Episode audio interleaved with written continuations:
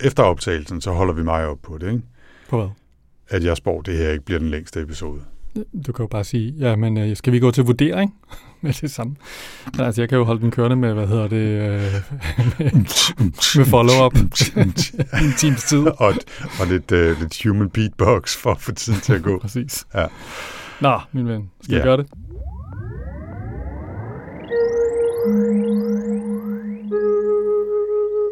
Velkommen til Sci-Fi Snak. Med science fiction. Og med snak. Med Jens Jal Poder. Og Anders Høgh Nissen. Velkommen til.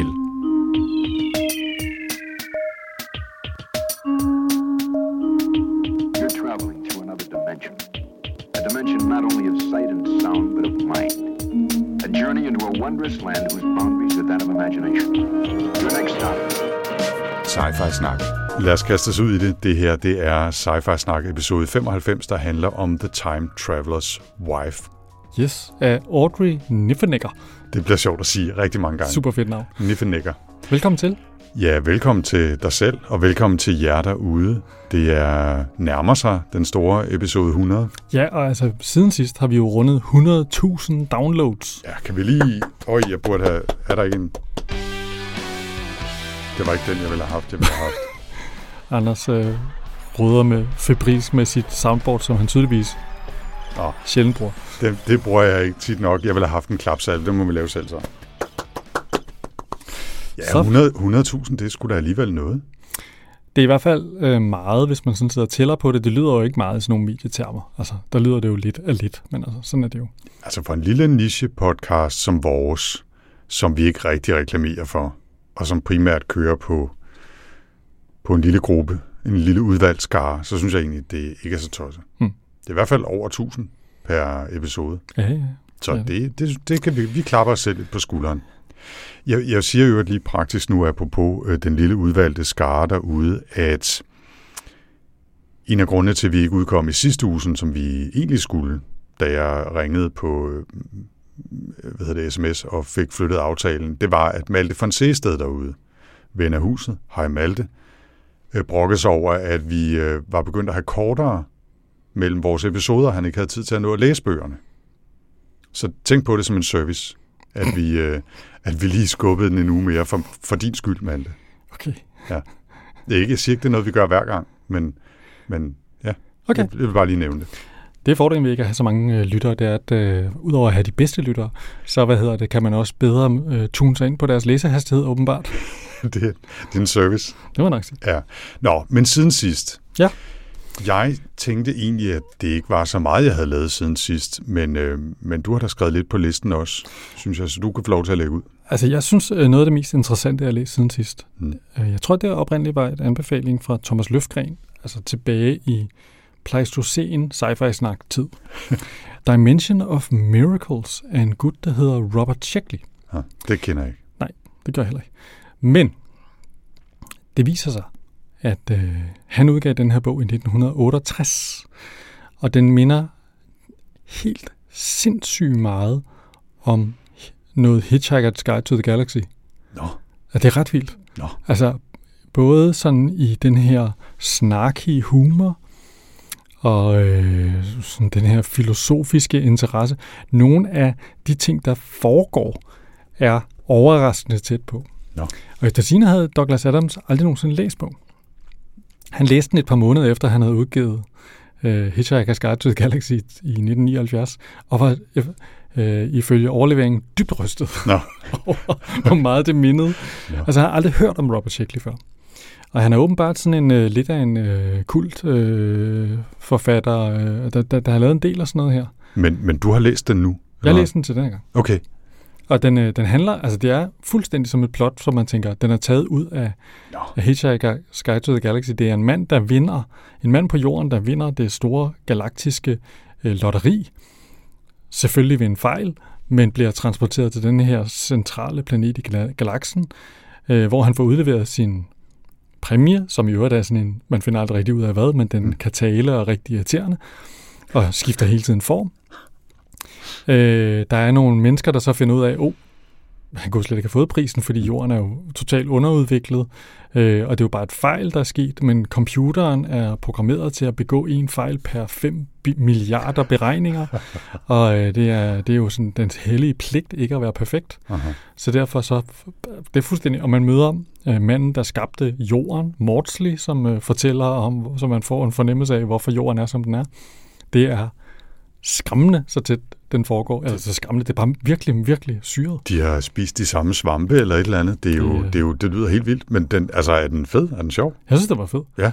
Altså, jeg gav den fire stjerner. Jeg synes måske ikke, den var... Altså, jeg tror aldrig nogensinde, at der er noget, der kan toppe Douglas Adams-bogen for mig. Altså, den læste den også på et tidspunkt, hvor jeg var utrolig påvirkelig, ikke? Ja, og så tænker jeg også nu, øh, noget lige lyn-google, ikke? Eller, nej, DuckDuckGo må det vel hedde, ikke? Når man bruger en alternativ søgemaskine, men Men Robert Sheckley var amerikaner, ikke? Eller er amerikaner, jeg ved ja. ikke, om han stadigvæk lever, men der er jo også noget med, med Douglas Adams særlig, særlig britiske tone, ikke? Altså, der er lige noget, noget skarphed, øh, synes jeg, over britisk humor, som amerikansk humor ikke altid er god til at ramme. Mm. Og nu lyder det, som om selve historien har meget Hitchhiker's Guide Bones, men jeg ved ikke, om, der, om den, den lige mangler det sidste, eller om det er måske mere bare, fordi vi har læst øh, Galaxeblaffer-historien på en impressionabel alder. Ja. Det er jo svært at sige. Ja, det er svært at sige. Ja, ja. Det er også bare det der med, altså han er elleve år foran den bog, ikke? Så jeg synes, det er ret vildt, at øh, man kan få sådan en, øh, en, en absurdistisk science-fiction-bog på det tidspunkt. Det, ja. det var sgu, øh, det var syret. Ja, og så er den jo ikke særlig lang, ja. og hvis man lytter den på Audible, så er den læst højt af John Hodgman, hvilket er no. ret cool. Ja, okay. No. No, den, den, den er direkte råd på listen, det er helt sikkert.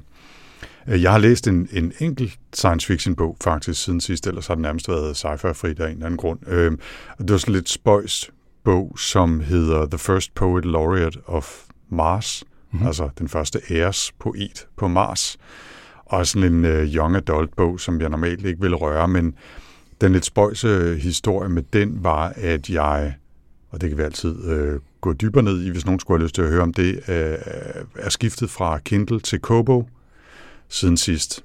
Mm-hmm. Og uh, af en eller anden grund, som jeg ikke nogensinde rigtig har regnet ud, øh, hvorfor, så lå den her bog i mit Kobo-bibliotek. Jeg må have lavet en Kobo-profil for længe, længe siden for at teste et eller andet, og måske hentede en bog, der var gratis på det tidspunkt, bare for at have et eller andet. Og den her bog, det var så den. Og så da jeg øh, havde købt min Kobo øh, e-reader og synkroniseret det hele, så lå den pludselig på den, så tænkte jeg, den skal da ikke gå til spil, og så læste jeg den. Nå. Øhm, og det er, den var ikke særlig god. Altså det var en, præmissen var sådan set interessant nok, altså at en, en ung kvinde øh, lyver sig til at være digter ved at plagiere noget Yeats, eller hvad fanden det er, et eller andet gammelt digt, og øh, får så den her post som ærespoet på Mars, men bliver lynhurtigt viklet ind i et plot mellem en masse cyborgs, der mere eller mindre sidder på magten i solsystemet, og så, jeg havde nær sagt, de rigtige mennesker. Øh, og den, ja, den er, den trillede derudaf. Men den var på min, på min Kobo, og derfor læste jeg den. Og den blev nævnt her, fordi det var så stort set det eneste sci-fi, jeg læste i den måned. Men nu når du så, hvad hedder det, er skiftet mm. til din Kobo, ja. Hvordan er det så? Er det trygt og godt derude, eller ryster det lidt på hænderne, når du læser i den? Nej, altså selve, selve læseoplevelsen og selve det fysiske apparat er jeg faktisk rigtig tilfreds med. Mm-hmm. Øhm, det er en Kobo Libra to, hvis nogen skulle tælle. Kobo Libra? Det er en drink. Ja, en Kobo Libra ah. to. Og øhm, der er jo masser af bøger i butikken, og Kobo-butikken for e-bøger har den fordel, og der er faktisk også en hel del danske bøger i, og den viser danske priser og sådan noget, ikke? Så, så der er nogle ting, der er federe ved den, og så har den den helt fantastiske, fantastiske ting, at den har indbygget overdrive, øh, altså adgang til det amerikanske bibliotekssystem. Så jeg kan låne biblioteksbøger direkte på den. Og det er del med også smart, kan jeg godt sige dig. Udvalget er jo begrænset, ligesom det er på e-reolen herhjemme. Det er jo heller ikke bare alle bøger i hele universet, man kan, man kan låne som e-bøger fra biblioteket. Sådan er det også i U S A. Men den der mulighed for bare at låne bøger er faktisk ret fed, og der er ret mange ting, som, som jeg gerne vil låne. Nå. Så det er en fed feature. Og det synes jeg lyder ret spændende, ja. Fordi jeg er jo altså en meget stor, glad e-reolen bruger, Libby bruger. Mm. Altså, ja, der er integration med Libby. Øh, altså, det er den app, de, de bruger. Nå. No. Ja. Så man logger simpelthen ind med sit, øh, ja, i mit tilfælde, øh, brugernavn og password til Frederiksberg Bibliotek. Og så bliver det bare registreret. Hey, du har ret til at låne, og bum, så kører vi, ikke? Øh, og det, gør, det er så en af fordelene. En af ulemperne er, at der er ikke lige så meget one-click shopping, øh, som der er på Amazons Kindle-butik. Øh, udvalget er langt fra lige så stort. Der er ikke nogen lige så god øh, recommendation-ting, fordi antallet af brugere er også meget mindre, så de har, de har mindre råmateriale til anbefalinger osv. Og, og så er der jo også hele slagsmålet med, at hvis jeg vil have alle mine gamle Kindle-bøger over på Koboen, og forløbig har jeg bare flyttet et par håndfulde, så kræver det altså noget med at først downloade dem en efter en, og det er i størrelsesorden seks hundrede bøger eller sådan noget en stil, ikke? Og så konvertere dem gennem Calibre-appen på Mac'en, og så med et fysisk U S B-kabel over på Koboen, ikke? Men altså det, hvis jeg vil flytte mine gamle bøger. Øhm, altså til gengæld er den så meget mere åben for, for E P U B og alle mulige andre dokumenter, ikke? Altså så der, den har fordele og ulemper. Men, øh, men det er et lækkert apparat med en lidt større skærm, end den gamle Kindle, jeg havde, og processoren er hurtigere, eller den reagerer i hvert fald hurtigere, ikke? Og flere fonde og sådan. Altså, jeg, jeg er sgu ret glad for den. Jeg har ikke fortrudt overhovedet. Men, men der er også nogle ulemper, inklusiv at min bedre halvdel så har en Kindle, og nok bliver på Kindle, og der har vi jo ellers ligesom kunne dele de bøger, vi har købt hver især. Langt de fleste kan jo deles i en husstand, og, øh, og det kan vi så pludselig ikke længere. Mm. Så... På den ene side og på den anden side. Ja, altså jeg, jeg, jeg tænker, det er jo ikke sådan nødvendigvis sindssygt kostbare devices, de her e-læsere, så man kunne måske også have en af hver. Ja, det kunne man måske godt. Til at læse gamle bøger på. Det, ja, hvis man skal læse, ja, ellers så kan jeg jo læse dem på en iPad eller, mm. eller en telefon, ikke? Altså jeg har jo stadigvæk Kindle-appen med, med alle mine bøger, så, så det, det skal nok gå. Jeg, jeg, tror ikke, jeg tror ikke, jeg skifter tilbage lige med det samme i hvert fald. Nu vil jeg prøve det her, se hvordan det fungerer. Nå, det er spændende. Ja. Men du har læst noget mere, Jens. Ja, jamen, jeg har læst så meget. Øh, jeg har også læst, øh, anbefalet dig jo, og læst øh, Sea of Tranquility. Den synes jeg var fed. Ja, ikke? Emily Saint John Mandel ja. kan godt skrive bøger, det må man sige. Ja, det må man sige. Øh, også fedt, fordi den ikke nødvendigvis var sådan totalt frygtelig lang. Altså, jeg ved ikke, om jeg vil fortælle så meget om den, for jeg synes faktisk, den er ret sjov at læse, øh, uden at vide særlig meget. Men den, den handler jo om sådan et... Øh, det er jo en tidsrejsehistorie på en eller anden mm, måde, så mm. lidt relevant. Øh, også sådan en, en lidt litterær tidsrejsehistorie. Måske lidt ikke helt så litterær som, øh, som øh, Time Traveler's Wife, som vi skal lige snakke mm, om i dag. Mm. Men god, ja. Jeg, jeg er super glad for, jeg er glad for at du kunne lide den også. Jeg synes, hun er, hun er virkelig dygtig, altså skriver skide godt simpelthen. Mm. Du skal vel i Søndermarken snart? Det skal jeg. Øh, og jeg, jeg kunne lige se, at øh, der var en, der havde skrevet om det inde på Goodreads også. Øh, men vi er jo i den fantastiske situation, at på den øh, årlige Bloom Festival i Søndermarken, og hvis man ikke på kender Frederiksberg. på Frederiksberg, hvis man ikke kender Bloom, så er det en, øh, en festival for øh, videnskab og natur og kultur med en masse oplæg og workshops og paneldebatter og den slags ting. Og øh, jeg har haft den fornøjelse de sidste fem eller er det seks år. Måske seks år at være moderator på hovedscenen. Øhm, og det skal jeg også igen i år. Og en af dem, der kommer, det er vores allesammens K S R, Kim Stanley Robinson. Og han holder ikke bare et, men to oplæg. Øh, det første oplæg øh, hedder There is no planet B, og handler om Ministry for the Future og, og New York enogtyve fyrre og hans arbejde med med klimaapokalypsen øh, og hvordan man behandler det i science fiction. Det glæder jeg mig sindssygt meget til at høre. Jeg, jeg er meget bange for, at jeg kommer til at være sådan lidt starstruck og slet ikke tør at sige noget til ham.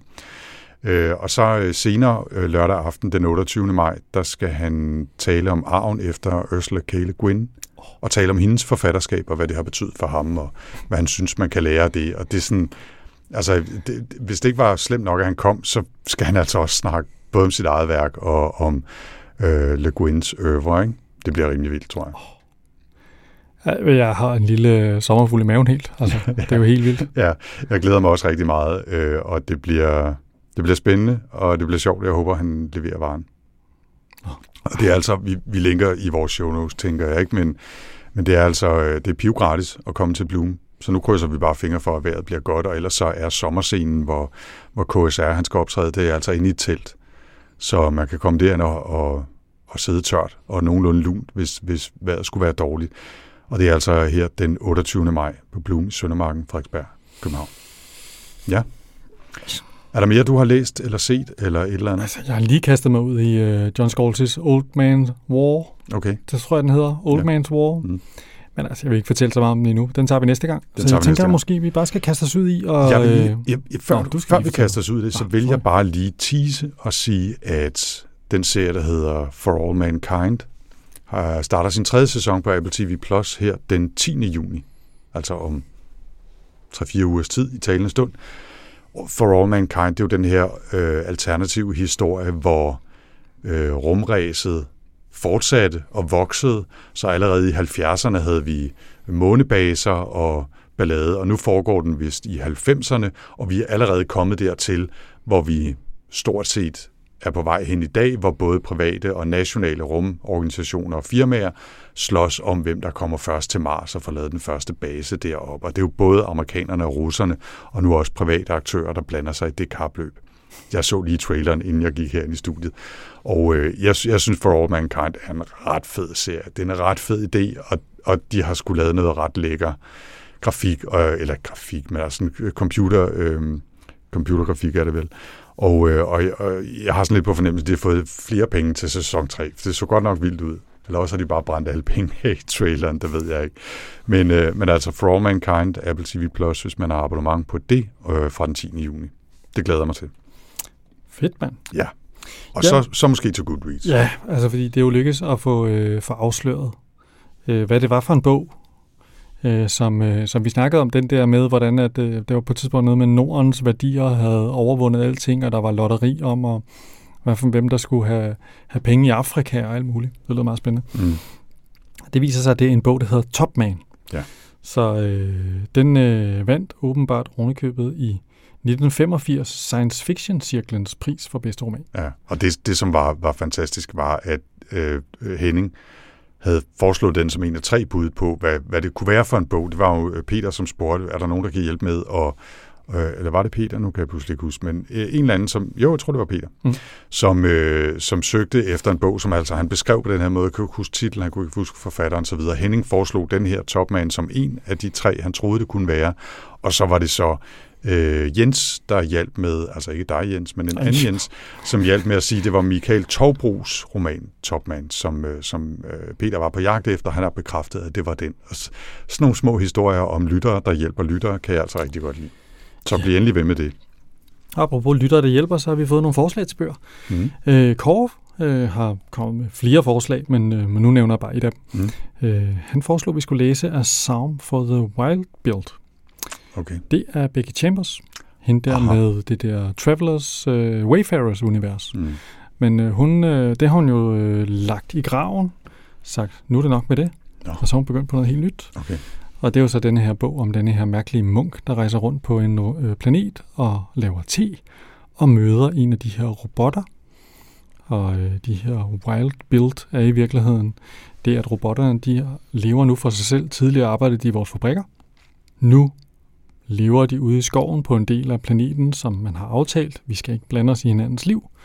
Og så møder hun så som den første i flere hundrede år, denne her robot. Og øh, ja, det er en meget spøjs og interessant historie.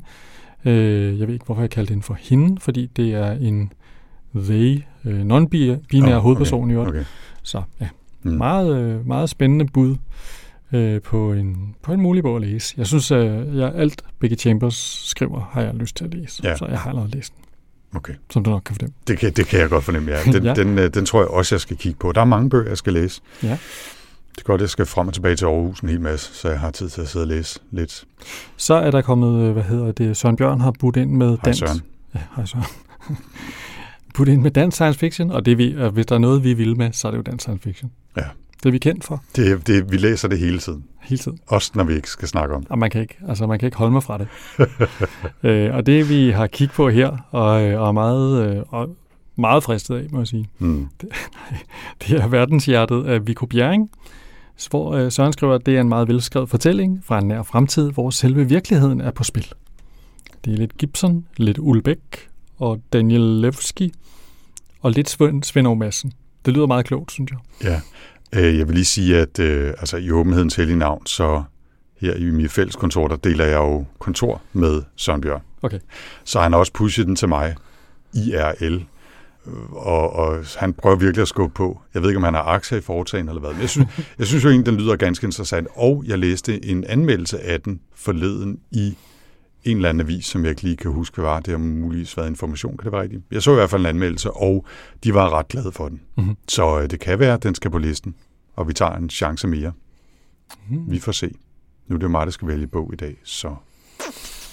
Ja. Spændende, vi må se. Men... Vi har nogle flere ting, men det kan også være, at vi lige skal lave lidt... Øh, skal, skal måske til at fokusere lidt tilbage på dagens tema, hvis vi skal overholde det her med, at du lovede, det bliver en kort podcast. Ja, ja, det vi må vi jo se, hvordan, se, hvordan det går med det. Jeg synes bare, vi skal ikke kigge på uret, men, men tale, som vi har lyst til. Og det, vi skal tale om i dag, er altså hovedretten The Time Traveler's Wife af Audrey Niffenegger. Niffenegger. Yes. Kan vi vide, hvad niffen er for noget? Jeg ved det ikke. Det ved, fordi Schwarzenegger, det betyder jo sort smed, ikke? Altså, det er jo en smed. Så Niffenegger må være en, en niffensmed. Det er måske sådan en, der laver meget fine ting, kunne det næsten være, ikke? Niffi. Niffi. Niffi-smed. Niffi små ting. Ja. Nå, øhm, tilbage til plottet og øh, Time Traveler's Wife. Det var dig, der valgte den, Jens.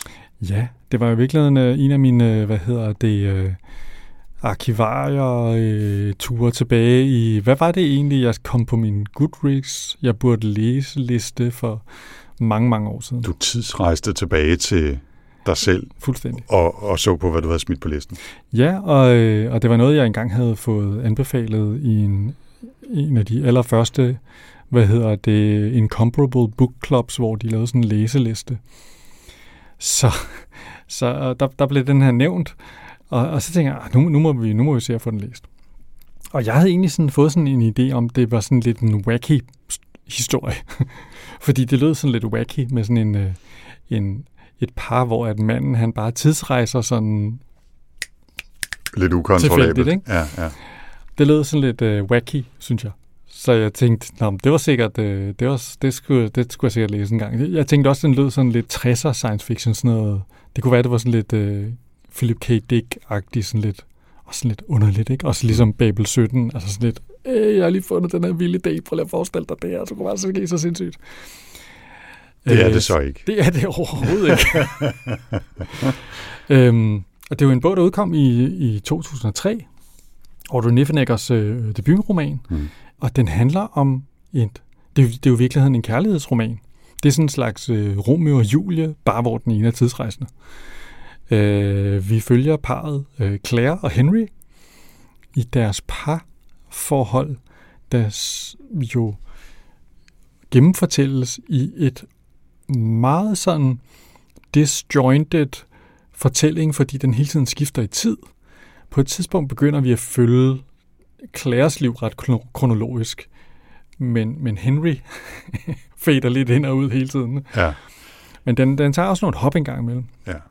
Men det, det, det der jo er, at, at, altså det er jo historien om deres forhold, men selvom vi hele tiden ved, at de har et forhold og er blevet gift, det, det, det er ret tydeligt, ret tidligt, så hopper vi altså frem og tilbage i tiden, selvom vi også, som, som du siger, sådan i store træk følger Claire efterhånden, som hun bliver ældre.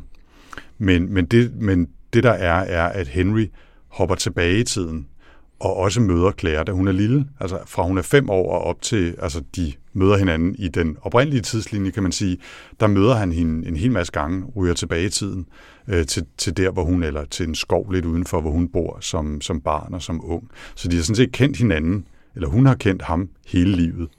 Og han lærer hende at kende, fra han er cirka nogle tyve eller noget den stil, tredive år måske. Øhm, og, og så er det jo lidt mærkeligt, fordi han ved jo godt, da han besøger hende som lille, at de senere bliver gift. Fordi han lever i en nutid, hvor de er, er et par.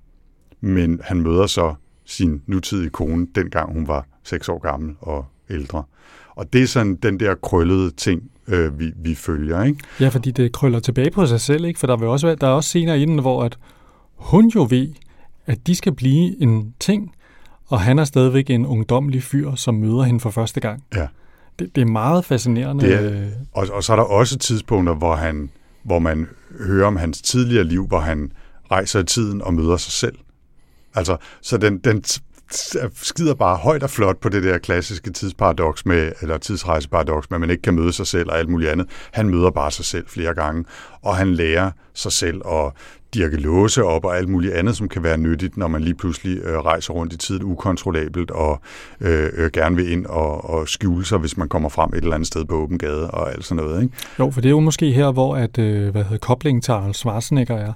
Altså, når man rejser i tid, så der bliver godt nok ikke sådan en rund cirkel af ting, hvor øh, tingene gløder og sådan noget, men man kommer frem fuldstændig nøgen, uden noget som helst. Ja, og så er det det smart, hvis man, øh, hvis man er hurtig til lige at kunne stjæle lidt, eller øh, være lidt lommetyv og finde nogle penge, eller man netop kan, kan dirke låse op, og, og det er også meget smart at kunne slås lidt, fordi hvis man pludselig ankommer nøgen et eller andet sted, så er det ikke alle, der ser på det med, med milde øjne, og så er det godt at kunne lidt selvforsvare den slags. Ja, og, og man tænker, jamen hvorfor, øh, så, hvis det er så farligt, hvorfor øh, tidsrejser han så? Ja, det er den anden ting, det er, at Henry har ikke selv helt kontrol over, det er så lidt ufrivilligt, hvornår han tidsrejser. Det er stressinduceret, ikke? Ofte er det øh, i perioder med meget stress, og man lærer efterhånden også, at de steder, han rejser til, der er nogle tidspunkter, han rejser mere til end andre. For eksempel sådan tidspunkter i hans liv med stor trauma- traumatisk betydning for ham, rejser han meget til. Han rejser mest tilbage i tid. Nogle gange rejser han også frem i tid. Det er meget fascinerende. Ja. Altså. Jeg, jeg har ikke... Øh, altså, kan man sige, rigtig meget af den her bog handler om deres forhold. Ja. Og, og hvordan... de dealer med, at han en gang imellem, uden noget særlig varsel, øh, kan finde på at forsvinde et stykke tid, fordi han rejser tilbage i tiden. Og så må hun gå og vente på, at han dukker op igen. Og måske dukker han op som en anden inkarnation af sig selv, der er kommet fra en anden tidslinje, og det kan være meget forvirrende alt sammen. Jeg gik ikke voldsomt meget op i øh, systemet bag den der tidsrejse. Jeg er heller ikke sikker på, at det helt holder, hvis man går ned og forsøger at pirke det ud i alle detaljer, vel? Men som historiefortælleelement, der fungerer det sådan set godt nok til, at man ikke sidder og river sig i håret over, hvor latterligt inkonsekvent det er, fordi det ikke er det, der er pointen med historien. Pointen er at udforske deres forhold, og i princippet kunne det lige så godt være en historie om en mand, der var forretningsrejsende og hele tiden var uden bys. Altså, og så er det der tid, tidsrejseelement handler i virkeligheden om, at de føler, at de er soulmates og altid har kendt hinanden, også selvom øh, de først mødte hinanden, da de var tyve eller et eller andet. Det kunne lige så godt på rigtig mange måder have været sådan en historie, den her bog fortalt. Nu er der så det der tidsrejseaspekt, og det bliver jo også brugt til nogle krøller på historien og så videre, men jeg ved ikke, om jeg vil sige, at det er det vigtigste historien. Altså, man skal ikke sidde og, og tænke over altså sådan noget Doomsday-book, øh, fuldstændig øh, øh, udregnet med, hvad kan man, og hvad kan man ikke, og hvis nogen skal kommunikere med nogle andre, så skal de grave ned i det hul i jorden og vente på, at de graver det om syv hundrede år og sådan noget, ikke? Altså, det er, Ej, altså det, det er ikke den type historie. Det er ikke det, der interesserer forfatteren, hvordan øh, de mekanistiske betragtninger om, hvad man kan og hvad man ikke kan. Der er ligesom nogle ting, hvor det, han ved om fremtiden, kan han ikke lave om på. Men han kan for eksempel godt tage tilbage og komme med nogle lottotal for fremtiden og udnytte det til, at de kan leve fedt, uden at øh, de egentlig behøver at, mm. at lave særlig meget. Claire kan rende rundt og lave sine mærkelige papmaché-skulpturer, ja. øh, uanset om de sælger eller ej, fordi altså, de er well off, fordi at, øh, de vinder i lotteriet. Ja, ja han, kan, han kan godt tilbage og sige, gå tilbage og sige, køb Apple-aktier, ikke? Altså, jo, jo, til hans øh, gode ven Gomes og sådan noget. Ja, ja, og, og det, det er sjovt, ikke? Fordi det plejer at være sådan en big no-no et eller andet sted. Eller i hvert fald ikke noget, man dyrker særlig meget. Og det bliver jo sådan set heller ikke dyrket her andet, end at det er noget, hun siger, så man får en fornemmelse af, at de faktisk kan købe et stort hus, og, og netop øh, Claire kan rende omkring og lave papirskulpturer, øh, og, og, øh, altså uden at de lider nød. Ikke? Men mm. det er jo ikke som om, de udnytter det skamløst. Altså, de udnytter det ikke i en grad, så det bliver mistænkeligt over for dem omkring dem, har man på fornemmelsen, fordi de kunne godt udnytte det i en grad, så de var multimilliardærer, ikke? Men så var der måske nogen, der begyndte at sætte spørgsmålstegn ved, hvor de havde fået alle deres penge fra, og, og, og den, den form for opmærksomhed har man ikke fornemmelsen af, at de, de udsætter sig selv for, vel? Men det var et tidsspring. Nej, men det er også det der med, at det er jo sådan, altså fordi det er meget interessant, han bryder lidt reglerne en gang imellem, ikke? Altså ellers har Henry, han har også lidt en holdning til, at han vil ikke fortælle for meget, da, da han, han, han møder for eksempel Claire, da hun er barn. Mm. Der er nogle af kommentarerne på Goodreads, som, altså der er nogen, der giver den her fem stjerner, der er nogen, der giver den en stjerne. Og nogle af dem, der giver den en stjerne, de anden, de synes, det er simpelthen så ulækkert med sådan en hovedperson, som groomer den her lille barn til at blive gift med ham senere, og sådan. Og jeg tænker, for det første synes jeg ikke, det er det, der sker i bogen, for det andet synes jeg, øh, altså, han tager jo tilbage, fordi han allerede er gift med hende. Det er meget mærkeligt. Det er jo ikke et spørgsmål om, at han har udset sig et barn, som han så groomer til at blive. Nej. Altså, det, det, han kender jo ikke Claire, da han møder hende for første gang. Det er omvendt. Øhm, altså som voksen, da hun er voksen. Ja, da hun er, ja. hvad hedder det, atten, og han er fireogtyve. De er på et bibliotek, han arbejder som bibliotekar, og hun vender sig simpelthen om, øh, og, og, og ved jo så, at det er hendes mand, eller mm. hendes kommende mand, fordi hun har mødt ham, siden hun var seks år gammel. Men det er første gang i den tidslinje, hvor han møder hende. Så han aner ikke, hvem hun er, udover at det får han så ret hurtigt at vide, ikke? Jo, jo, og, og han går jo fra at være... Altså, ellers har vi jo meget mødt ham som sådan voksen, ikke? Hvor han sådan er begyndt at få styr på tingene, og virker som om han har sådan... Men som ung har han jo ikke styr på noget som helst, fordi han i virkeligheden har et relativt traumatisk øh, forhistorie, ikke? Altså. Ja, ja. Det, som vi så øh, finder ud af efterhånden, det er, at øh, det her det er en genetisk lidelse, som hedder Chrono Impairment, øh, og, øh, og øh, så mange detaljer bliver der ikke gået ned i. Det er langt fra at være hard science, det her, ikke? Men, men der, der, der er altså en læge, han får kontakt til, som, som opdager, at det her det er en genetisk lidelse, en eller anden form for mutation, der gør, at han altså i de her stressede situationer, når han er syg eller presset på en eller anden måde, øh, så, så, så ryger han tilbage i tiden øh, til et eller andet tidspunkt og et eller andet sted, som man ikke selv øh, kan styre. Og, øh, og det er selvfølgelig upraktisk. De arbejder med at prøve at finde ud af, hvad det kan være. Men, øh, men selvom de lokaliserer, hvad det er, så er det ikke sådan, at han bare kan tage en pille, og så er det kureret. Han prøver på et tidspunkt øh, senere i historien med en hel del forskellige stoffer, øh, at, at se, om han kan øh, kontrollere det her på en eller anden måde, eller begrænse det. Det lykkedes sjældent særlig godt, men til gengæld får han taget en allerhelvedes masse stoffer. Ikke? Mm. Øh, han, han holder sig heller ikke tilbage fra at drikke, og i øvrigt slå til Søren.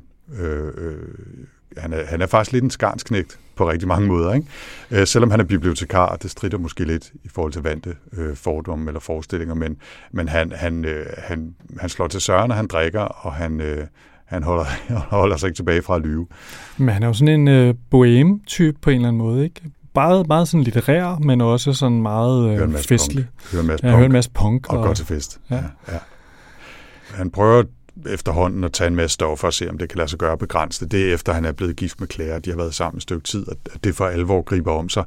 Men han har jo også en rutine med, at han løber, altså holder sig i form, og at det ligesom er en, en, en måde for ham at være i sin krop på, som gør, at han måske kan holde det lidt fra, holde det lidt stangen, ikke? Den der sådan lidt ufrivillige, tilfældige hov, så, så kommer vi lige tilbage til nitten fireogfirs, ikke?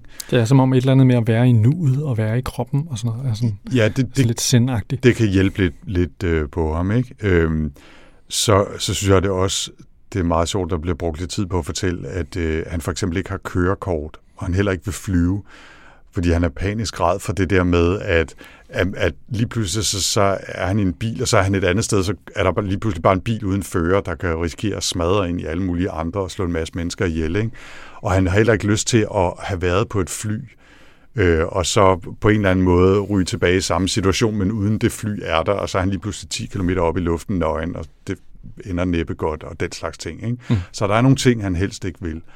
Og, og lidt mere tæt på hverdagen, og i forhold til Claire, så øh, har han det også lidt svært med tanken om, at de skal have børn. Fordi han er bange for at, øh, at give det her Chrono Impairment muterede tidsrejsegen videre til sine børn. Og øh, jeg ved ikke, hvor meget det er plotspoile, øh, men nu siger det alligevel, at de ender jo faktisk med at få en datter. Mm. Øh, det er måske omstændighederne omkring det, der, der er det mest plot relevante og gemme lidt på, ikke? Men de får en datter, øh, finder man relativt hurtigt ud af, eller gætter i hvert fald øh, relativt nemt. Og hun er jo faktisk også, hun har det samme gen, mm. øh, og det skal de selvfølgelig også dele med. Og man, det, altså, og man kan sige, det der sker er jo, at altså, det kan lyde som om vi spoiler noget, men mange af de her ting er egentlig, kan man egentlig læse mellem linjerne i de tidlige ting, ikke? Fordi at Claire tænker jo over, at at han altid, når han besøger hende som lille, øh, eller som teenager, at i de, de gange, når han kommer fra omkring år to tusind, der virker han altid så, så hårdt prøvet, og så alvorlig, og der er noget, han ikke vil fortælle hende, og sådan. Mm.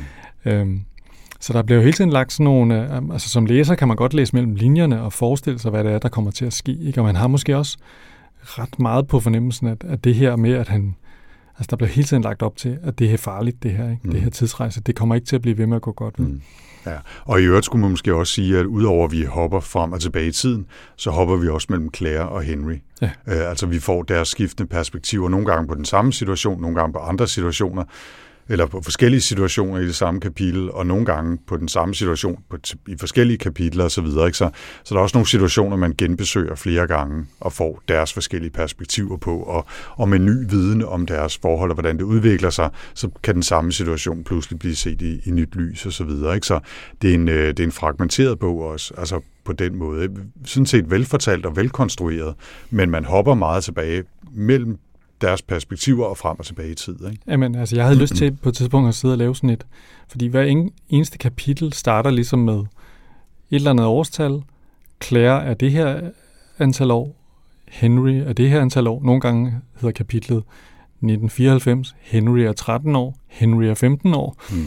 Øh, og jeg havde helt lyst til at lave sådan et Excel-ark, hvor man ligesom kunne sådan følge, hvor de er henne i alderen og sådan noget, så man får sådan at få et overblik over det. Ja, en eller anden form for diagram, ikke? Ja, altså hvor man kan se, øh, altså med en tidslinje og med alternative tidslinjer og, og en anden dimension, der er, hvor gammel er Henry på ja, det her tidspunkt præcis. i, i, øh, øh, i Claires liv og så videre, ikke? Ja, fordi det, det, altså, han er jo på en eller anden måde, det der er det spændende ved den her bog, synes jeg, eller der, der er ret meget ved den her bog, som jeg synes er spændende. Mm. Altså for først så synes jeg, at deres forhold er rigtig sjovt beskrevet, og, og rigtig rørende beskrevet, og godt beskrevet. Mm. Men noget af det, der er det sjove, det er det her med, at Henry skifter hele tiden alder. Og lige så meget, som han er et mysterium for Claire, hvad ved denne her mand? Hvad har han oplevet i forhold til den her Henry, jeg så i går? Mm.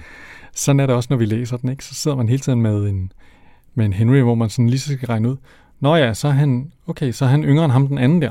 Nå, så han har ikke oplevet det, jeg lige læste i forrige kapitel endnu. Det har ham der ikke oplevet endnu. Det er, det er ret fascinerende, synes jeg.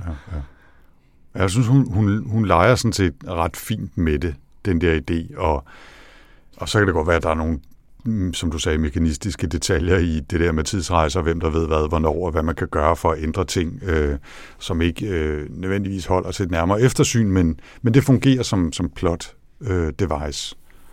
I mangel af et godt dansk ord for det, ikke? Øhm, ja, jeg synes ikke, vi skal nødvendigvis fortælle, hvad, hvad det er for nogle ting, der sker hen imod slutningen. Nu har vi, nu har vi allerede nogle, lavet nogle store nedslag, men lad os, lad os bare sige, at det handler om, hvordan deres forhold udvikler sig på godt og ondt øh, op mod. Man har lidt fornemmelsen af, at der er en, der er en eller anden form for skillelinje, sådan op omkring to tusind og fem til seks stykker. Mm. Og man ved ikke helt, hvad der er, der går, der går lidt tid, men det bliver mere end antydet en hel del gange igennem bogen, at det er der, der sker et eller andet. Ja. Det er så først til sidst, man finder ud af, hvad det er, der sker, men, men der er noget. Mm. Og, og det, det må man altså læse bogen for at finde ud af. Ja, og det er jo en relativt lang bog, faktisk. Altså, jeg var sådan, øh, jeg så tænkte, nu må den da, nu må den da snart være færdig, fordi nu har jeg ligesom regnet ud, hvad den her bog går ud på. Gud, jeg har femogtyve procent inden. Mm. Det er lidt ligesom at læse en John Irving-bog, eller sådan noget, der er virkelig sådan, hun har tænkt langt, da hun har, har skrevet den. Måske, altså, den kunne måske godt være en lille smule, falder måske lidt i tempo i midten, synes jeg. Ja, det, det tror jeg, jeg er enig i. Altså, det synes du ret meget. Det synes jeg ret meget. Altså, jeg synes, øh, jeg synes det var en sjov idé, og jeg synes, hun skriver godt, og, og jeg, altså, jeg læser masser af den slags bøger, som basalt set handler om menneskers forhold til hinanden, og hvis de er godt skrevet, kan det være fantastisk. Mm. Altså, det behøver ikke være flimflammer, ballader, space-opera, det hele, og jeg synes sådan set, det er meget sjovt med et lille drøs af science fiction ud over sådan en historie som, som plot device netop, ikke? Altså det kan være med til at udforske deres forhold på en anden måde, ikke? Og det giver dem lige sådan nogle særlige forhindringer. Jeg synes sådan set, at det var ganske interessant, men jeg havde også lidt samme oplevelse af det efter, lad os bare sige tredive, fyrre, halvtreds procent, der sad og tænkte, okay, øh, nu, nu, altså, nu har vi også ligesom dyrket det her, fordi jeg synes ikke, der kom så meget nyt ind i i udforskningen af, hvad det gjorde ved deres forhold. Altså, øhm, så var det sådan nye situationer, eller lidt nye udfordringer, eller der skete noget, som uha, det var også besværligt, så, og det var så, så sad jeg også og ventede, og så kom han tilbage, men var enogfyrre i stedet for femogtyve, som han var, da han, altså i går, ikke? Og jamen, jeg havde sådan lidt, jamen nu har vi hørt det, altså, vi har forstået det, kom videre, ikke? Altså, fortæl os noget mere, brug det til noget mere, eller begynd at runde af. Og det gjorde hun så ikke i tre hundrede sider mere, eller hvor meget det var. Og det kunne jeg godt mærke, det, det blev jeg sgu lidt irriteret over. Mm. Ja, altså det tror jeg ikke er helt noget. Jeg, jeg, altså, jeg, jeg tror også, jeg, jeg slugte den ret meget. Altså jeg, jeg, havde, jeg havde den bare kørende hele tiden. Mm. Jeg lyttede den som øh, lydbog på Mofibo, hvor der er en ret god udgave, hvor vi har en, øh, hvor vi også har en kvindelig fortæller og en mandlig fortæller, så det, det, der Nå, får man fedt. Ekstra det der, hvor man lige skifter, og det, Nå, det giver ret meget, synes jeg, det der med, at man skifter lige øh, til en kvindelig fortæller, når der foregår, altså alle de ja. ting, der foregår fra Claires perspektiv, er jo meget sådan kvindelige, mange af dem, ikke? Ja. Øh, og, og Henry er jo, altså ser verden helt anderledes, ikke? Ja. Øhm, Det, det kan jeg godt forestille mig, at det gør, det gør en, en stor forskel. Ikke? Altså, jeg tror, at det der, jeg synes var så fascinerende ved den, det der med, at jeg synes egentlig, den, altså den beskriver sgu meget godt, hvor kæmpestort forskel der er på denne her mand og denne her kvinde. Ikke? Altså, de, selvom de er soulmates, så er de godt nok forskellige. Ja, og det, jeg tror måske også, at, at en af mine udfordringer med den her bog, øh, det var, at jeg synes, Henry var ret usympatisk ret meget af tiden. Øh, det, det slog sig lidt med. Altså, på nogen måde synes jeg egentlig, at han var ret cool. Altså, sådan lidt øh, sortklædt, øh, tynd, øh, bleg, øh, punk-agtig, med god smag i musik og, og, og litteratur, og sådan en bibliotekar, ikke, som jeg jo altid har drømt om at, om at være blevet. Ikke? Øh, og, og det synes jeg egentlig var ret cool. Men så er han også bare sådan en, som nå, men så dukkede han op et eller andet sted og tævede en eller anden halvt fordærvet, fordi et eller andet, ikke? Fordi han var bange for, at de skulle løbe efter ham, eller sådan noget, da han pludselig dukkede nøgne op i en baggyde. Ikke? Og det, altså sådan nogle ting gjorde han også bare, ikke? Og han behandlede ikke nødvendigvis de kvinder, han var sammen med, særlig fedt, og synes heller ikke altid, at han var lige rimelig over for Claire. Så jeg havde sgu egentlig lidt problemer med, med Henry. Altså ikke fordi man absolut skal identificere sig med karakterer i bøger, for at synes, de er gode, men lige her, der ville jeg gerne lige have haft lidt mere mulighed for det. Altså, øh, og omvendt, så synes jeg, at Claire var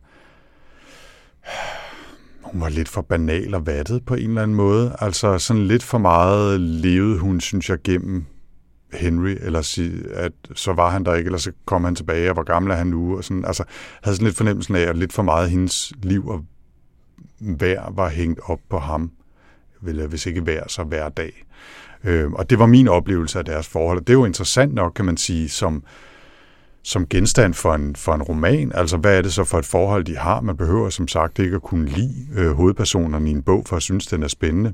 Jeg har lige læst noget Jonathan Franzen, og der er de alle sammen bare pisseirriterende og urimelige, men, men, øh, men det fungerer bare, øh, og, og det kunne det sådan set også gøre her, og det gør det sådan set også, men for mig var det bare, trak det bare ned, at når det nu ikke, i min opfattelse, var en bog med sådan tårnhøje litterære kvaliteter, så ville jeg måske gerne bare have syntes lidt mere om hovedpersonerne, end jeg egentlig gjorde. Mm. Og det er svært at sætte fingeren på, hvoraf det kom, eller om hvor stor betydning det har, men det trak ned i min øh, oplevelse lige af, af den her bog i hvert fald. Men det er jo meget sjovt, ikke? Fordi der, altså jeg, jeg var jo simpelthen, jeg, jeg var simpelthen så optaget af deres øh, relation, og hvordan de havde det og sådan noget, og jeg var fuldstændig med på at det her med, at han var jo, altså han var jo sådan en karakter, der, altså de udfordringer, han havde i det liv, ikke? Altså og hvordan at han, øh, altså, han var slet ikke god hele vejen igennem overhovedet, vel, altså. Øhm, samtidig må man bare sige, altså, wow, altså, hvad er det dog sikkert et liv, han, han forsøger at leve, ikke? Jo, jo, jo. Øh, og hvor kunne han dog egentlig gøre meget værre, når, med, med al den, altså, magt, han på en eller anden måde besidder over folk, ikke? Mm. Men det, altså, jeg var simpelthen, da det, det sidste der, der, altså, det var sådan lidt, ej, øh, Jeg, var, jeg havde simpelthen tårer i øjnene til sidst, da bogen var slut. Altså, jeg, ja. jeg var simpelthen så, øh, så... Altså, den slutning der, ej, ja. der var jeg helt solgt. Ja, jeg, jeg ville gerne have været det, mm. som sagt, men, øh, men den, den fangede mig ikke helt ind i, i hjertekuglen. Øh, jeg har, øh, hvis vi skal, skal tage en, en rating, altså det kan vi jo lige så godt, og så kan vi snakke videre, hvis der er, ikke? Men øh, jeg endte med at give den tre stjerner. Og set i retrospekt var det måske lige lovligt nærigt, ikke? Jeg kunne, jeg kunne måske godt have snedet mig op på en fire, men jeg tror måske, jeg sad og tænkte, hvor meget science fiction er det her egentlig? Altså, og det kom til måske også lidt at influere på min, øh, på min vurdering, og jeg kunne måske godt have tænkt mig, at den var lavet, hun havde, Niffenegger var gået lidt mere op i nogle ikke forklaringer af, hvor det opstod henne, eller hvor kom den her mutation fra, eller hvad betød den, men sådan havde arbejdet lidt mere stringent med med tidsrejseaspektet af det, eller lade det fylde lidt mere, og så skulle den også bare have været et hundrede og halvtreds sider kortere, og lidt mere tight på en eller anden måde. Så, så havde den nok fået de fire der, ikke? Mm. Hvad med dig? Jamen, jeg har jo, hvad hedder det, givet fuld plade. Sådan. Jeg har givet fem stjerner. Og jeg tror, at jeg netop nærmest var, altså jeg synes nærmest, det var vidunderligt at læse en tidsrejsebog, hvor der ikke var nogen som helst beskrivelse af, hvordan den her tidsrejsemaskine fungerede, eller hvad det var for et øde med Plancks konstant. Du var kommet lige fra science fictional universe til den her, og, og det var det, du havde behov for. Nå, men, altså jeg tror faktisk, jeg synes, at det, det, det, som jeg synes var så genialt ved den, var jo, at det var en tidsrejsehistorie, hvor at den interesserer sig kun for, hvad er konsekvensen af, at, at den her tidsrejse overhovedet ikke øh, findes, mm. og hvad gør den for de her to mennesker, som... Altså, så det er ikke, det er ikke en tidsrejse, der handler om, at vi skal rejse tilbage i tiden for at forhindre J F K-mordet. Det er en tidsrejse, som er fuldstændig tilfældig, og hvad gør den ved en menneskelig relation, hvis man lever sin... sit, sin udvikler sin relation ude af synk med hinanden. Altså, det, det, det synes jeg virkelig var spændende. Mm. Øhm, og det her, altså, jeg, jeg synes basalt set bare, det var spændende. Altså, jeg, jeg, jeg var jo interesseret i det her mysterium, for det er jo også lidt en, det er jo lidt en lille, øh, det er jo sådan et mysterium, der bliver hele tiden øh, lagt små spor ud til, hvad der skal ske i fremtiden. Så, så det var noget af det, der sådan lidt, hvordan kommer det til at gå? Jeg var meget spændt på at se, hvordan det hele, det hele, det hele skulle gå til sidst. Ja, det, det vil jeg sige, altså jeg, jeg, jeg var heller ikke, altså på den måde øh, var jeg ikke ligeglad med, hvad der skulle ske. Øh, jeg tror måske bare gerne, jeg ville have, det skete lidt hurtigere. Mm. Øh, kan jeg lige indsparke her, måske øh, lidt red, løsredet ud af, af kronologien her, men jeg glemte helt at sige i starten, at, øh, at hun jo, øh, det var hendes debutroman, øh, den her, ikke, og øh, den blev ret hurtigt en succes. Den udkom i to tusind og tre, tror jeg, vi blev enige om, ikke? Og øh, allerede i to tusind og ni blev den jo filmatiseret. Ja, en film, der ikke skulle være særlig god. Ja, det ved jeg ikke. Den har fået syv komma en på I M D B, og, ja. og det er ikke nogen lortedårlig rating. Ja. Altså gennemsnittet, tror jeg, ligger ned omkring seks eller sådan en stil, ikke? Så hvis en, hvis en film har over seks komma fem, så plejer det at være noget, man måske godt kan sætte sig og kigge, ikke? Mm. Det er med Eric Bana øh, og øh, Rachel McAdams, jo begge to ret dygtige skuespillere. Øh, og jeg ved ikke, om det er noget, der lige er tilgængeligt på noget streaming, men altså nu jeg har næsten lidt fået lyst til at kigge efter det, for at se, om, øh, om det var en, man kunne se, fordi øh, jeg kan faktisk ret godt lide begge de to skuespillere, så det kunne måske være meget sjovt. Og ved et fuldstændig crazy tilfælde, så er den også lige blevet serificeret. Ja, der er en pilot op, øh, eller en trailer til piloten er, er oppe, ikke? Den har haft premiere på H B O i U S A her den femtende maj. Nå, okay. Så simpelthen i talende stund i går havde den premiere på H B O. Den er så blevet sablet ned. Nå. Den har fået lorte dårlige anmeldelser hele vejen rundt. Ah, begyndende med, at manden, der spiller Henry de Tambles, øh, bruger paryk. Altså, men det er meningen, det skal være hans rigtige hår, men det er bare så tydeligt, at det er en paryk, som skuespilleren har på, og det er bare der, problemerne begynder åbenbart. Så jeg, jeg tror ikke, det er en, en, en serie, man skal sidde og vente på, kommer på H B O Max. Og, eller man skal i hvert fald ikke glæde sig til den, tror jeg. Det kan jo være, at de når ret op på det, men den tror jeg holder mig fra. Til gengæld tror jeg godt, hvis jeg var i humør til en lille romcom, at jeg kunne finde på at, at tjekke Time Traveler's Wife-filmen fra, fra to tusind og ni. Men altså, lad os se, hvad det kan blive til. Og med det er der flere kommentarer til uh, Time Traveler's Wife, Audrey Niffenegger. Hun har skrevet på bøger mere, kan man måske også lige sige, en sådan fantasy-historie, fantasy-historie, der foregår på en engelsk kirkegård. Og så en bog, der lød meget mærkeligt, som hedder The Raven Girl, tror jeg. Jamen, jeg tror, at der, der er en, øh, en opfølger.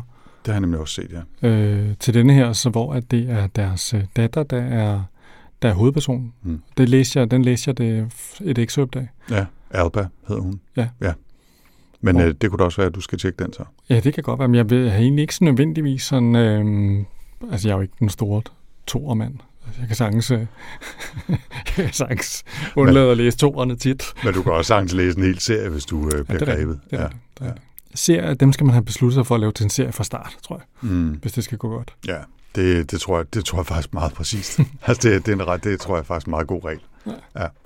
Nå, vi må se, om vi kommer til den. Det er i hvert fald ikke den, jeg har valgt til næste gang. Nej, okay. For det er mig, der skal vælge til næste gang. Og jeg har været, jeg har været ret meget i tvivl, øh, fordi... Som tidligere nævnt, så har Søren Bjørn, hej Søren, øh, jo prøvet at pushe Verdenshjertet på os. Og det ville jeg sådan set også gerne læse. Jeg overvejede lidt, om jeg skulle snuppe den her, så tænkte jeg, ah, der er også grænser for, hvor meget det hele tiden er jer derude, der lytter med. Hej, jer der lytter med. der skal bestemme, hvad det er, jeg vælger. For jeg har på fornemmelsen, at det var det samme, jeg gjorde sidst, øh, da vi læste Babel sytten, ikke? Jo. Det var vist et bud fra, fra Henning. Henning, tror jeg. Ikke? Så, så den her gang vil jeg altså vælge noget andet. Og jeg har også øh, tidsrejst tilbage til en tidligere inkarnation af mig selv, der anbragte en hel masse bøger på en sci-fi-snak to-read-liste, og prøvede at vælge en af dem. Og der er så mange, Jens, der er så mange bøger, man, man, man kunne læse. Helt, det, er jo, det, er for nogle bøger. Det er jo helt sindssygt, ikke? Men, men jeg har prøvet at vælge noget, som var noget temmelig anderledes end det, vi har været i gang med de sidste øh, par, par runder, i hvert fald noget andet end det, jeg lige har valgt. Så jeg er havnet på en bog af Robert J. Sawyer, der hedder The Oppenheimer Alternative. Har du hørt om det? Nej. Det er sådan en alt-history-bog, som foregår øh, tilbage omkring Manhattan-projektet under anden verdenskrig, hvor Oppenheimer og hans slæng jo er i gang med at bygge atombomber til det amerikanske militær. Oppenheimer jo ham med I am become death, the destroyer of worlds, da de fyrede de første bomber af. Han stod og, og fik en lille, en lille boner over, hvor vildt det var, ikke? Jeg tror, jeg tror, han havde det lidt dårligt med det, faktisk. Det havde han også, men samtidig altså, at kunne stå og kigge på en atompumpe, man lige har bygget og fyret af, og så citere et eller andet gammelt hinduskrift, det, så føler man sig sikkert også en lille smule rå samtidig. Ikke? Mm. Men jeg tror mestendels, han havde det dårligt med det. Under alle omstændigheder, så er en af de andre i det her projekt, Edward Teller, han ville gerne bygge en fusionsbombe også. I den her, det var rigtigt, og det ville han også i den her historie, men i den her historie, der opdager han så gennem sin forskning, at øh, solen er i gang med en proces, som betyder, at i to tusind og tredive, så vil den ligesom frastøde sit yderste lag, og det kommer til at smadre hele solsystemet, inklusiv jorden. Og hvad gør man så? Og så tager de simpelthen hele det der slæng fra Manhattan-projektet, U S A's største og klogeste fysikerhoveder, og prøver at komme i gang med, hvordan løser vi det her? Og jeg synes bare, det lød som en fascinerende fortælling, og jeg kan godt lide det der old history. Jeg synes, øh, hvad den hed, The First øh, Lady Astronaut of Mars. Det er lidt som uh, The Calculating Stars, ikke? Hvor det er en meteor, der, yeah. der rammer jorden og sætter, øh, i stedet for det bliver et måneprojekt, så bliver det et, øh, vi skal væk fra jorden-projekt. Lige præcis, ikke? Og, og, og den stemning, synes jeg egentlig var ret fed. Mm. Øh, og nu snakker vi lige om old history-tingen i For All Mankind, og månekapløbet og så videre, ikke? Så den her går lige øh, tyve til tredive år længere tilbage i tiden og starter et, et, alt, et alternativt historieforløb, ikke? Og øh, jeg synes, det lød sjovt. Jeg har, altså, den ser ud som om, den har fået gode anmeldelser, og jeg synes bare, det lød spændende. Vi, vi snakker jo nogle gange om det der med de der grænsegenre, ikke? Altså, old history er jo helt klart sådan en lidt en grænsegenre til, øh, mm. til, øh, til sci-fi, ikke? Det er sådan lidt, er den, er den der, er den der ikke? Nu virker det her, som om den vil være rimelig videnskabsfokuseret. Men der er jo nogen, der skriver sådan nogle rene... Altså The Man in the High Castle, sådan en, ja okay, altså. Så kunne det her være sket, hvis ja, historien havde hvis udviklet sig anderledes, ikke? Hitler og japanerne havde vundet i så sådan her og sådan her, ikke? Ja. Altså det, det, det, er, det er en spøjs, en, en spøjs genre. Ja, men som du siger, altså der er nok et stort overlap i det der Venn-diagram mellem, mellem old history og science fiction, men det behøver der jo ikke være. Mm. Det lyder som om, at der er det i Oppenheimer Alternative, ikke? Jo. Så det er i hvert fald den, jeg har valgt til næste gang. Robert J. Sawyer, The Oppenheimer Alternative, til episode seksoghalvfems bliver det af Sci-Fi Snak. Fantastisk. Ja. Det vil jeg glæde mig til. Indtil da? Ja, indtil da, så, så kan I jo glæde jer derude med, at science fiction er ikke lige så øh, mærkeligt og eksotisk, som I måske går og tænker. I går, der gik jeg forbi Politikens boglade inde øh, på Rådhuspladsen, og der har de sådan udstillet boghandlernes top seks. Jeg ved ikke ja. lige, hvorfor det er som seks. Men øh, på nummer to, der ligger Clara and the Sun, og på nummer seks, der ligger Emily Saint John Mandel, øh, Sea of Tranquility, så det er altså ikke kun New Nordic krimier. Ja. Men det er sgu også to gode bøger. Det er det sgu. Ja, hvis der, hvis der er noget, der skal på, på tops bestsellerlister, så, så det, gør det ikke noget, de, de to, for ja. min skyld i hvert fald. Så det kan man jo varme sig lidt på, mens man besøger sci-fi snak punktum d k for at øh, se på vores gamle udsendelser, eller kigger forbi øh, Goodreads-gruppen på Øh, Nej, sci-fi-snak-gruppen. sci-fi-snak-gruppen på Goodreads. Mm. Og måske dropper en kommentar til en udsendelse, eller fortæller, hvad, hvad synes I om den her bog, vi har læst. Det kunne da være sjovt at høre. Ja, det, det er faktisk ikke noget, vi øh, egentlig ser så meget af det, det. Altså kommentarer til de bøger, vi har, vi har haft op, og hvad folk synes. Nej, altså vi har måske heller ikke været så gode til at følge op på det. Men, øh, men faktisk er det jo sådan, at man kan gå ind, øh, det gør jeg da af og til, så går jeg ind og kigger på Øh, på vores bøger inde på, øh, på vores boghylde på, mm. på øh, Sci-Fi Snak øh, på Goodreads-gruppen. Og der kan man jo se, hvad medlemmer af gruppen synes om bøgerne. Mm. Så det kunne da være, at vi lige skulle tage og, øh, ja.